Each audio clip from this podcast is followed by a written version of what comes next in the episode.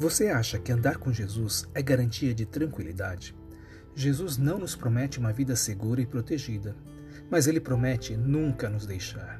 E muitas vezes Jesus age de acordo com a proporção de nossa confiança nele. Você confia em Jesus? O obedecer a tudo de hoje está em Lucas, capítulo 8, versículos de 22 a 25. Certo dia, Jesus disse aos seus discípulos: Vamos para o outro lado do lago. Eles entraram no barco e partiram. Enquanto navegavam, ele adormeceu.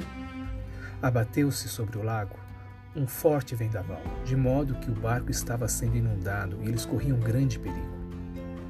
O barco estava navegando no Mar da Galileia, que tem esse nome, mas o mar é na verdade um grande lago. As tempestades repentinas eram comuns naquela região, mas desta vez o vendaval era muito forte e o barco estava quase afundando, porque estava enchendo de água muito rápido. E Jesus estava tão cansado que ele estava dormindo profundamente e nem tinha acordado apesar do barulho da chuva. O que não faltava naquele barco eram pessoas que sabiam pilotar um barco. Pedro, Tiago, João e André eram pescadores experientes. Mas naquela hora, a experiência deles parecia não ser suficiente. Eles nunca tinham enfrentado uma tempestade como aquela. Aí veio o medo. A vida deles corria perigo e eles estavam assustados. Os discípulos fizeram a coisa certa. Clamaram ao Mestre. Então, os discípulos foram acordá-lo, clamando: Mestre, mestre, vamos morrer. Ele se levantou e repreendeu o vento e a violência das águas. Tudo se acalmou e ficou tranquilo. Jesus acordou, se levantou e repreendeu o vento e as águas.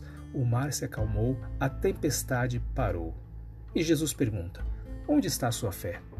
Perguntou ele a seus discípulos. Amedrontados e admirados, eles perguntaram uns aos outros: Quem é este que até os ventos e as águas dá ordens, e eles lhe obedecem. Jesus era um homem, ele estava cansado, estava dormindo, mas Jesus também era Deus. Ele criou o universo só com Sua palavra, e Jesus ordenou a sua criação que acalmasse, e a natureza obedeceu. Jesus controla a natureza. As forças naturais se curvam diante do Criador. Os discípulos ficaram espantados e perguntavam: quem é este que até os ventos e as águas ele dá ordens e eles obedecem?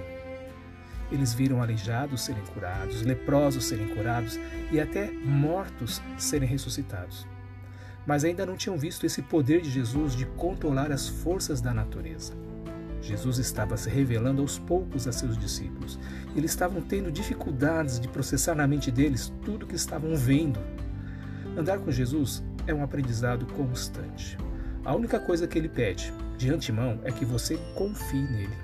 E Jesus repreende seus discípulos: Onde está a fé de vocês?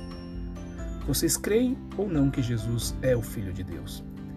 Na cabeça dos discípulos, os milagres eram maravilhosos, mas eles ficavam só nos milagres. Eles não entenderam na totalidade quem era Jesus e as implicações de se crer em Jesus. Se ele era o Messias, o Filho de Deus, e fazia sinais e maravilhas para dar provas de quem era, porque eles não confiaram. Isso seria a consequência lógica. Porque não confiaram que ele poderia controlar os ventos e as águas também? Nós também somos assim. Nosso Deus é o Deus de domingo, mas não é o Deus de segunda a sábado nas nossas vidas. Deus é o Senhor do universo, mas nem sempre é o Senhor da minha vida. Deus pode fazer milagres, mas eu não consigo crer que Ele pode fazer um milagre na minha vida. Mas mesmo que tenhamos uma fé pequena e frágil, devemos ter confiança no Senhor Jesus. Ele tem autoridade sobre todas as coisas. E Jesus pergunta hoje a você: onde está a sua fé? Continue a seguir Jesus comigo.